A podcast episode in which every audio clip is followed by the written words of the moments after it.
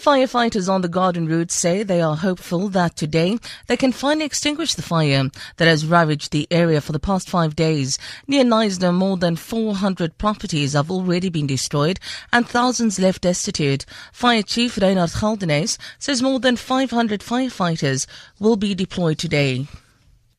We hope today is the day that we can push this thing to the end. Um, not out, it's going to be mop up for days to come still, but the risk to structure and property should be averted today. These gentlemen specifically will go to the Sedgefield side. We've got a fire line there that we need to uh, make sure that it can't go onto or march onto Sedgefield.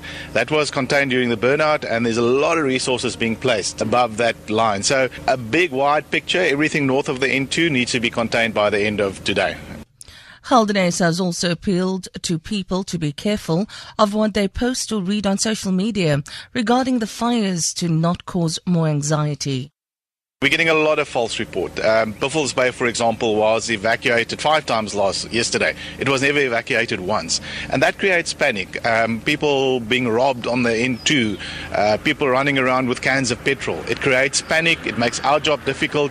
Uh, people are already worried. They're already exposed to trauma, and now this type of thing comes in. So we ask people to listen to the official channels like yourselves or the press releases we put out, and not to repost everything they see.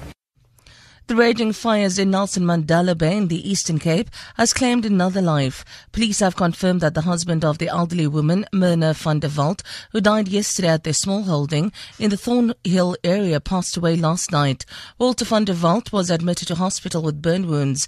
An inquest docket was registered following these deaths. Most of the fires in the Nelson Mandela Metro are contained. Two fires are still raging at Woodridge on the outskirts of Port Elizabeth, where 70% of the school was destroyed by a fire.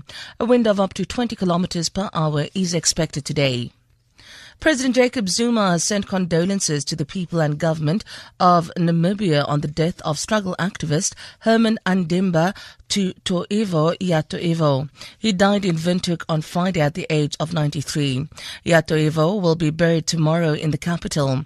He was a co-founder of the Southwest African People's Organization, or SWAPO, which is still the governing party in Namibia. He was one of 36 Namibians to be arrested by South African apartheid security forces on terrorism charges in 1966 and spent 16 years on Robben Island.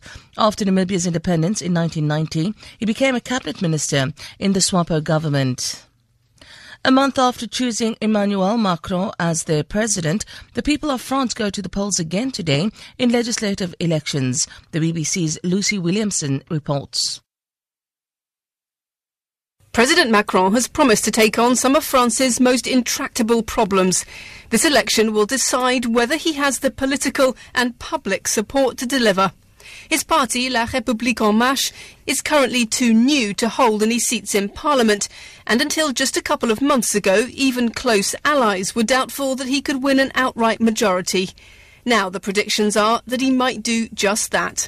The vote will also be closely watched to see how the country's two traditional parties perform after being excluded from the presidential runoff last month for the first time in France's post war history.